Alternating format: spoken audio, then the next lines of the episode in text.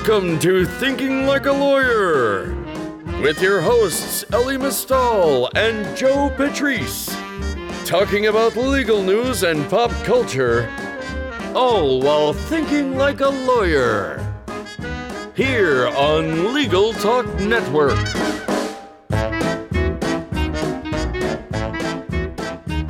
Hello, welcome to another edition of Thinking Like a Lawyer. I am Joe Patrice from Above the Law. With me is Elie Mystal. I'm in so much trouble. Uh oh.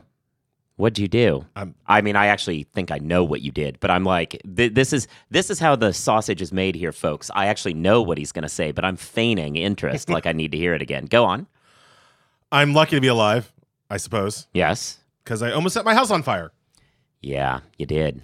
So, um, uh, regular listeners um, who've listened to this all the way through might know that I do have a bit of a smoking habit. Um, I'm about half a pack a day smoker. I had actually quit for for quite a few years, and I started again um, on election night, 2016. Uh, was when I started again. So I'm at a half pack.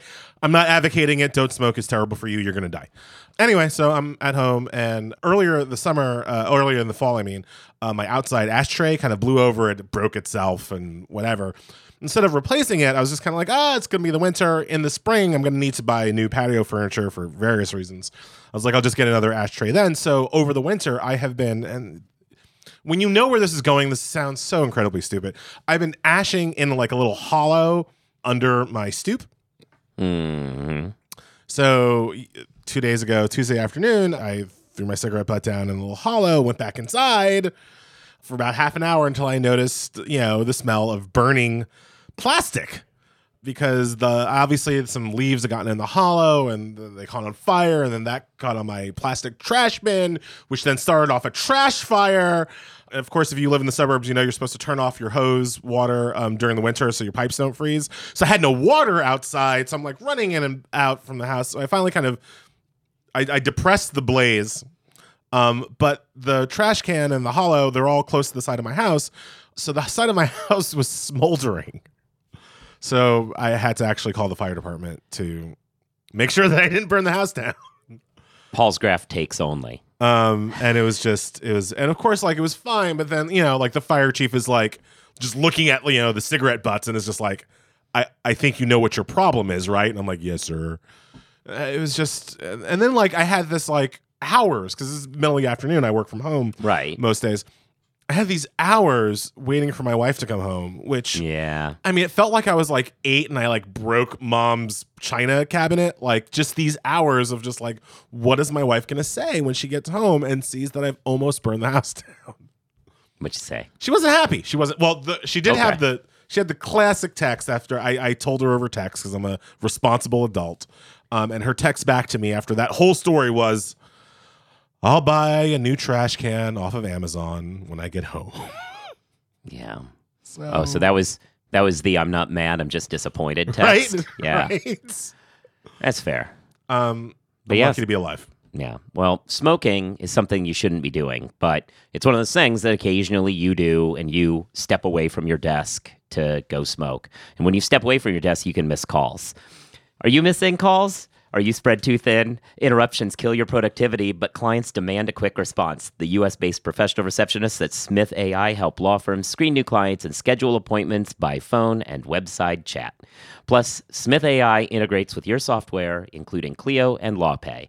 Plans start at just $60 a month. Get a free trial at smith.ai. That was the best one ever. Thanks. I Oh, didn't even see that coming. Thanks. I thought that. Uh, Yeah. No. I thought you were gonna make some joke about me like missing work while I was. Uh, Well, you know, you know, when good. when I had that blank glazed over look in my eye while you were telling a story, it wasn't just that I was bored. I was I was already in the zone, waiting for the moment where I could transition. um, that was brilliant. I mean, yeah, thank you, thank you. This, this is what I this is what I live for. So, besides fire safety, uh, what are we talking about today? Well, we can talk about a lot of things. I, I'm going to segue. Um, well, let's just talk about legal news of the week. Uh, I'm going to segue, given that we have um, you. You know, you're from a legal household, and you know sometimes you do things that make your wife mad, and you and your wife don't necessarily agree. So I just want to let you remember that it can get worse. You could be the Conways.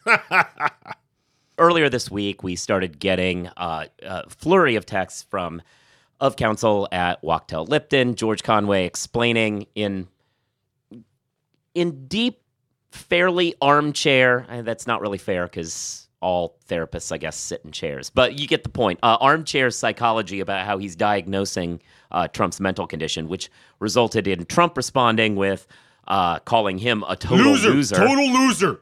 Yeah. So that's going on. Meanwhile, Kellyanne is still working and writing all of these things, presumably the total loser line.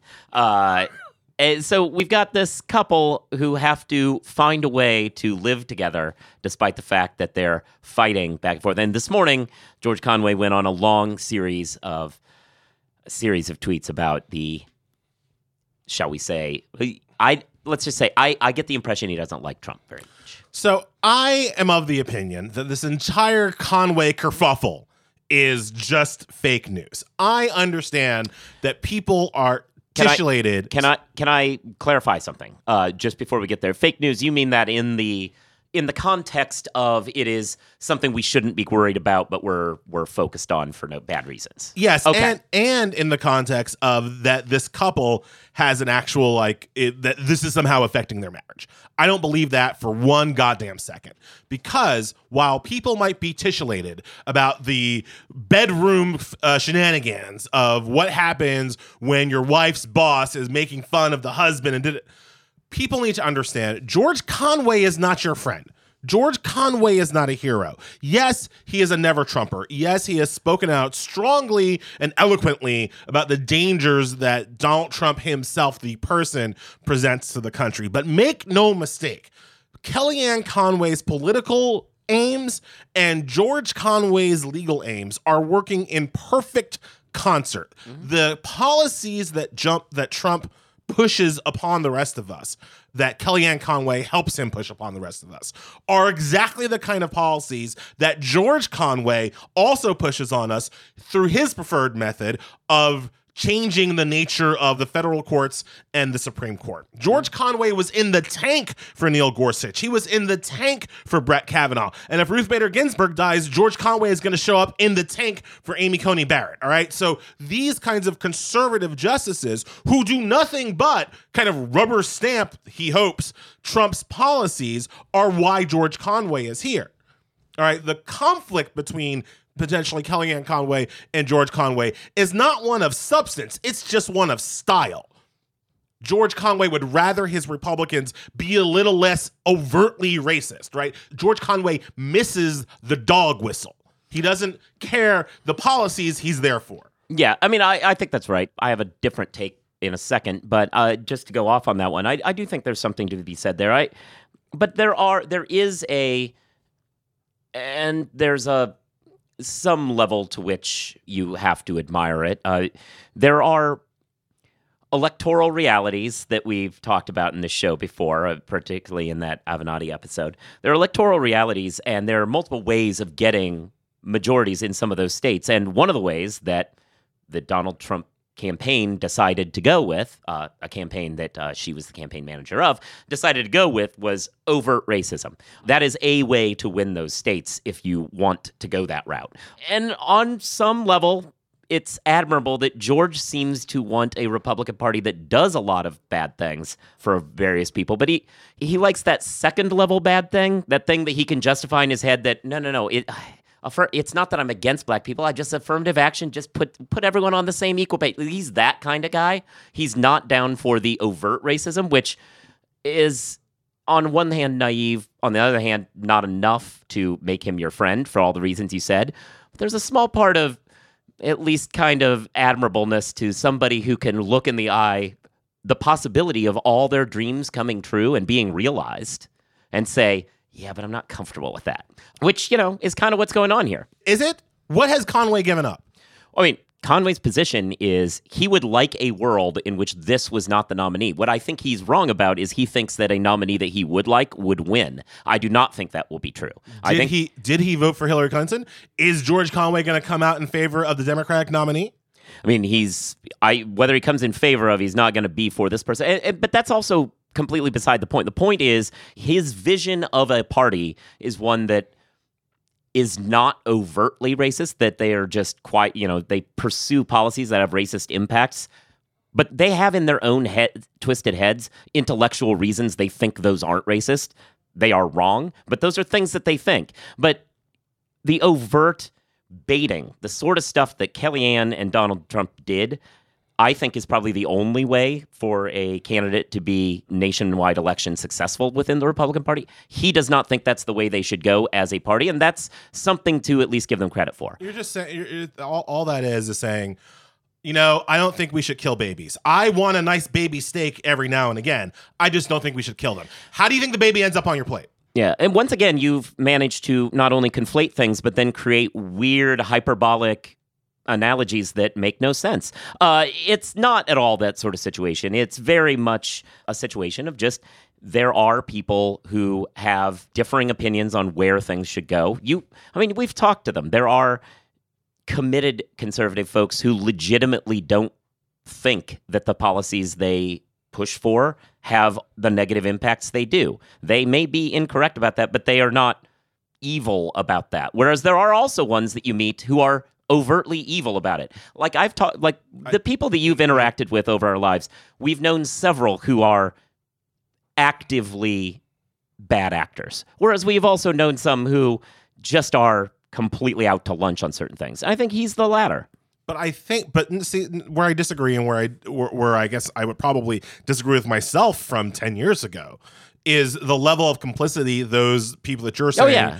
um, have. Complicit, and what we've, sure. what we've seen and what George Conway is a part of is exactly the kind of structure that has allowed a person like Donald Trump to exist in the first place. Oh, sure. Now that Yeah. Donald Trump does exist, he doesn't like what he sees. Now, Yeah. now that Donald Trump is showing is basically holding up a mirror and showing these people what they are, they don't like what they see. Yeah. And so now they're like, "Oh, this is terrible," but they're not willing to do anything to stop him. Well, I mean, And I- it's because they're not willing to give up on the policies that created him. Well, again, I that that's yeah. I mean, I think we're in the same place. I think that that's the point, though. Um, a very very prominent person spending all of their time undermining the administration is a thing. Certainly, there are people doing less. Your complaint makes a lot more sense for the hand wringing Ben Sasses of the world than it does for a George Conway type, because the former is somebody who will tisk tisk and then vote for everything and say I'm voting for it because it's the right thing to do. This guy's just throwing bombs all over the place about this guy is unfit for office. That's a very different discussion. Un- uh, un- until until another judgeship is open, at which point Conway will toes the frickin' line. I mean, yes, he still wants the judges that he wants, but that's that's a dis. Again, there's a bunch of factors here. One is he's on a different philosophical plane than we are. That's true, and that's not changing. The question is how far. It's the untouchables question.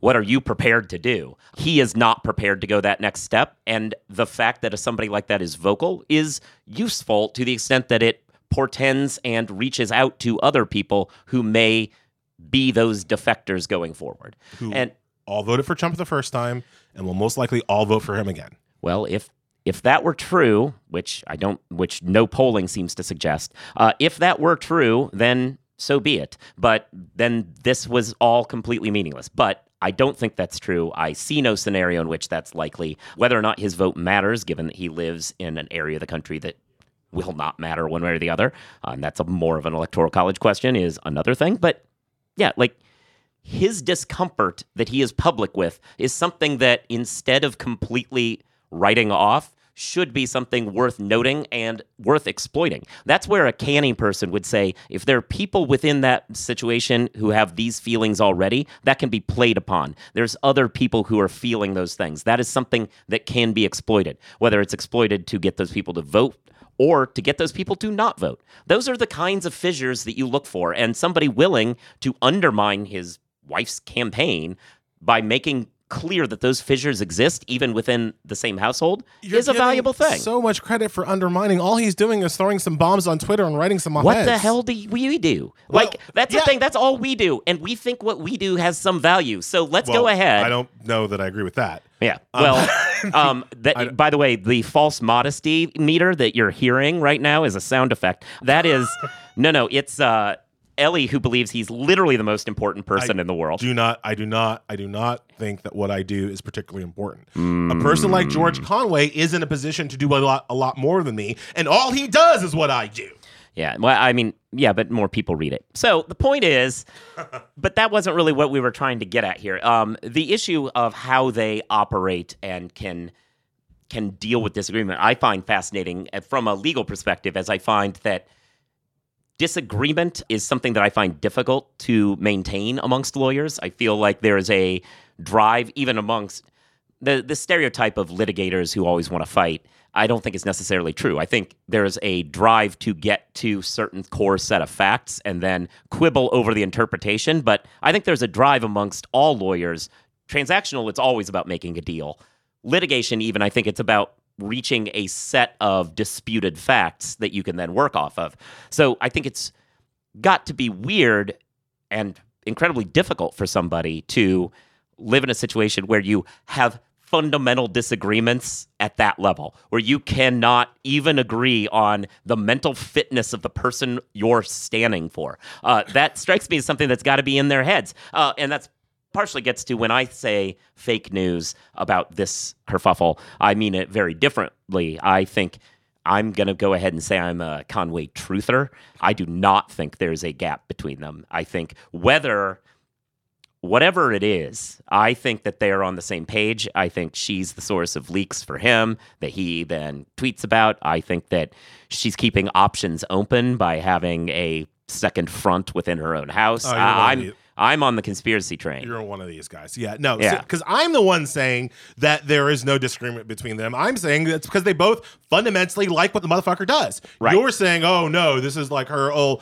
this is her deep way of keeping Yeah, I- I- she wants to be employable and this is how she's gonna keep doing it. Yeah, you're trying to write Trump- off the disagreement by creating some like wild conflation to get to some root causes. I'm actually saying like there is a straight Active up conspiracy. active uh active agreement between them uh to keep this going. I think that yeah.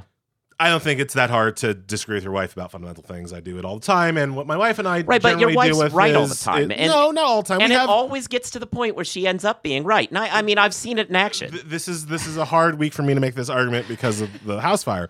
But you know, for the most part, it's about all forms. I mean, that's how Mm-hmm. that's how the my wife is also a lawyer. and That's how we handle it, right? Like Right. if we have a if we have a disagreement, it's a battle of forms, and basically whoever fills out the form first. Mm. Gets to you know my I, I don't want to say it on air but you know my child's name was not the consensus name No, it wasn't. It was a shock. no sh- somebody somebody um was under um duress after giving birth to our child and somebody else was given the birth certificate form so So right. So yeah, it, it was a battle of forms. Now I, I I would like to encourage any law students who heard that hypothetical to muse whether or not somebody in that situation was taken advantage of in a way where that makes that form not actually valid. But by all means, go on. so yeah i mean I, I think look lawyers disagree lawyers that are married to each other disagree all the time and i feel like it's fair i feel like lawyers who disagree all the time actually have at least a language with which to kind of mete out those disagreements within the context of their marriage. I feel like it's the I feel like it's the poor saps who don't have any legal training that when they fight, they think they're fighting for real. You know, like lawyer lawyer couples understand that some of this fight is just for show. Mm-hmm. There are arguments that I win or my wife win, not not on the merits, just just on you know Jurisdictional questions, issues, yeah, yeah. standing. You know, like that can actually like that can when when we're let's say you know uh, it's a birthday party situation and we disagree about how the parenting should have happened during the birthday party. Well, if somebody was at the birthday party and somebody wasn't then the person who was at the birthday party has standing, and that like that short circuits the entire argument. Well, I don't know about I. Yeah, okay. I wouldn't have gone with a standing thing. I would have gone more with an appellate review issue. Like it is not de novo. Like there has to be clear error if you sat at home Right. for you to criticize. Exactly. Like you, you do have to get the person who was at the birthday party deserves the widest deference. Right. right. No, no, uh, th- th- no. I, I like I like where this is going. We that's actually something we should work on is a handbook of legal legal doctrines, how they can help you in your marriage. in your marriage. Yeah. No. uh, So yeah. Well, I'm I'm already thinking about laches. Um. Can we talk about Mueller? Yeah. Sure. He's a he's a guy. There's a chance that by the time this episode airs, the Mueller report is out. That is a sentence that we could have said for any of the last 60 episodes of the show. but by all means, tell me why. Do you think? Well, okay. So the thing that really look, the media has been for, as you say, for at least for, and and really, especially in the last three or four months, the media has been constantly telling us the Mueller report is coming, the Mueller report is coming, the Mueller report is coming. I have been reluctant to believe that because I have the belief that the Mueller report cannot end until Donald Trump Jr. is either interviewed or indicted. I do not see how you delve into an investigation of the Trump campaign and Russian collusion without interviewing Donald Trump Jr., unless he is the target, at which point you need to indict him. Mm-hmm. However, the media seems very convinced that it's coming soon. Multiple prosecutors in Mueller's office have left. They're they're leaving. He's clearly staffing down. There's a new attorney general, a new sheriff in charge, if you will, Bill Barr, uh, uh, who might be putting some pressure to wrap things up. We know that Mueller does not want to release his report in a way that will seem to influence the election because we know he is a better human being than James Comey. So the the window Also an unfair claim, but go ahead. the window feels like we- we're coming up on the window for when this report could be released. The thing that has kind of finally pushed me over the edge is uh, Neil Katyal, uh, former Solicitor General under President Obama. Yesterday on Twitter, so when we're recording this yesterday, Yeah. um, um, the first day of spring on Twitter, just randomly on Twitter did a tweet storm about five things to keep in mind when you read the Mueller report, which make me think, well, what do you know, Neil? Yeah. Um, so I guess that is a long-winded way of asking, Joe, do you think this is coming actually soon now?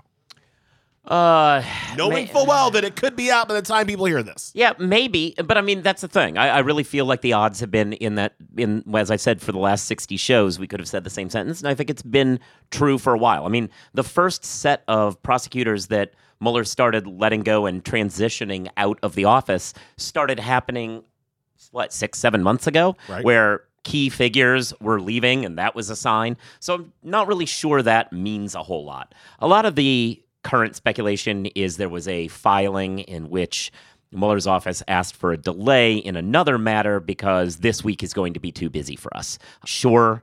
On the other hand, they got a lot of things going on all the time. So maybe this week is too busy for totally different reasons.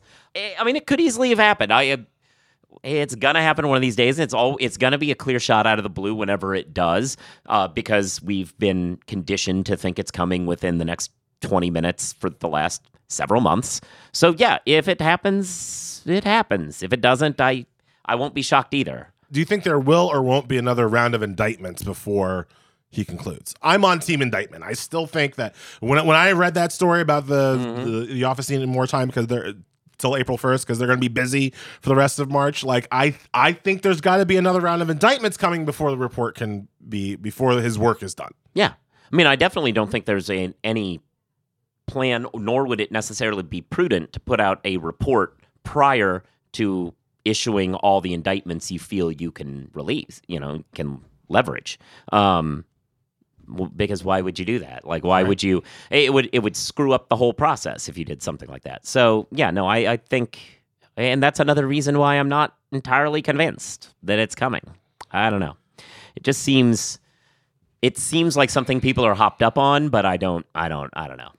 When it comes out, do you think it's going to be clear? Because I, I think the speaking of how people have been conditioned, I mean, people I think have been conditioned to think that there's going to be a smoking gun in there that shows you know Donald Trump in the library with a candlestick, and I don't see that at all. No, Paul Manafort's going to be carrying some candlesticks, I think. But I mean, yeah, like uh, no, License plates. there's not a lot of. I mean, that's the other thing. I think that some of the people who've been criticized as being pro-Russia, I don't really think that some of the, some of the journalists who are being claimed as pro-Russia folks, I don't necessarily think they're pro-Russia, but I do think they're they're sounding a note of caution that I find that I kind of buy, which is and these are people who follow Russia a lot as journalists and have always been somewhat skeptical of the collusion story. And one of the reasons is they're like, yeah, we cover these people. They're not that smart. Uh, it's important to remember that a few years ago we had a spy ring of Russians here in New York that were uh, doing like 40s dead drops and had no idea what they were doing and were caught because they went to a coffee store. Like they're not good at this. Uh, and the issue And Trump isn't good at anything. or, well, sure, but the point is that the idea that there's some like grand plan behind everything strikes these people who follow Russia closely as a bit far fetched because Russia's kind of a mess. Uh, their position is more I'm sure lots of bumbling people tried to do lots of bumbling things, which does not make it necessarily any less of a crime. But the idea that there's a grand assault on democracy that's coordinated from the top that's like a scary like that that's probably not true. And i think there's there's probably a lot to that.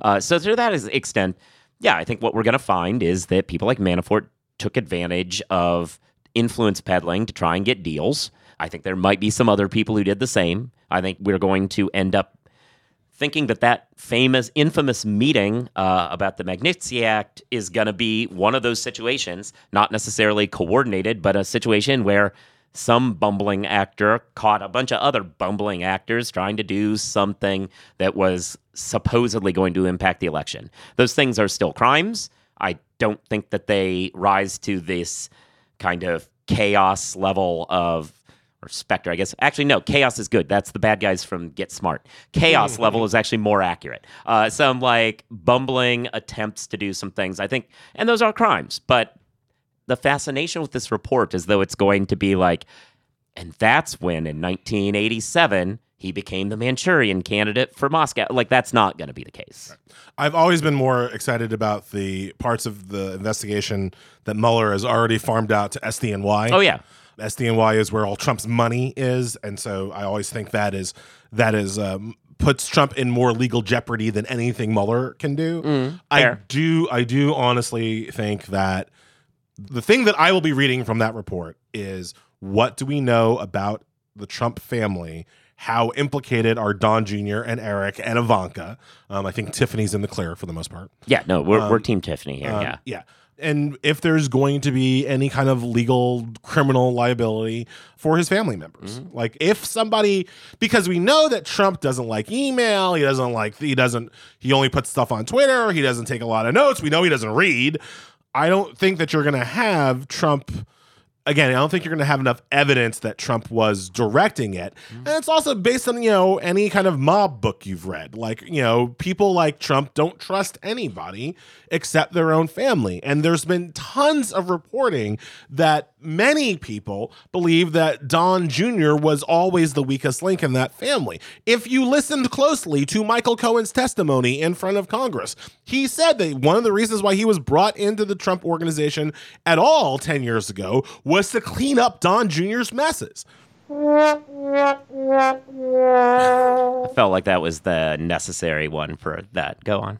I feel like if there was a point person for the efforts in colluding with Russia and having a conspiracy with Russia to change the election or to influence the election, Don Jr. was somewhere bumbling fuck Yeah, yeah, yeah. At the heart That's right. Yeah, well, that's fair. That certainly was supposedly the person who was in that Magnitsky meeting. The Magnitsky meeting is the term for the Magnitsky Act, which was what the person was trying to get overturned. Whatever. Point is, you're Non-lawyers you're call lawyers. that meeting the Trump Tower meeting. Yeah, yeah, sure, sure. So anyway, so that's happened. So yeah, maybe it'll happen. Maybe it won't. You know, assuming it doesn't happen, uh, I think we can safely say that next week we'll record a show where we start getting at some of the great decision emails that we've been getting from folks. So keep Yes. those coming, people. Uh, we've got a bunch. We'll start with the first round of them next week, assuming you know the world doesn't collapse between now and then, which you know. I think we determined is a 50 50 shot. But otherwise, we'll get to the first round of them. Keep them coming. Uh, that is to send to tips at abovethelaw.com your questions. If you're like, I've got a partial scholarship to this good school, but I've got a full to this slightly less good school, what should I do? We'll just give you our take and uh, take it for whatever it's worth. So there you go. Absolutely. Assuming I don't light myself on fire. That's true. There's always that risk. So on that note, I'm going to try and get out of the office as long as you're still here. Um, so, with that said, uh, we are going to go. You should be following Above the Law uh, as always. You should be subscribed to this podcast. You should be giving it reviews, following me at Joseph Patrice, him at LENYC, both on Twitter, uh, listening to the Legal Talk Network's round of shows, listening to the Jabot, uh, which is Kathryn Rubino's podcast, and Book of Business, which David Lat hosts from time to time.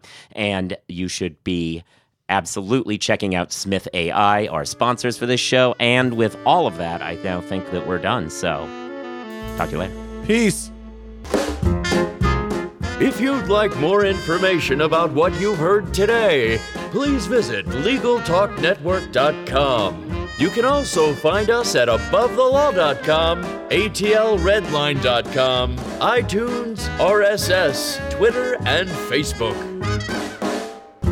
The views expressed by the participants of this program are their own and do not represent the views of nor are they endorsed by Legal Talk Network, its officers, directors, employees, agents, representatives, shareholders, and subsidiaries. None of the content should be considered legal advice. As always, consult a lawyer.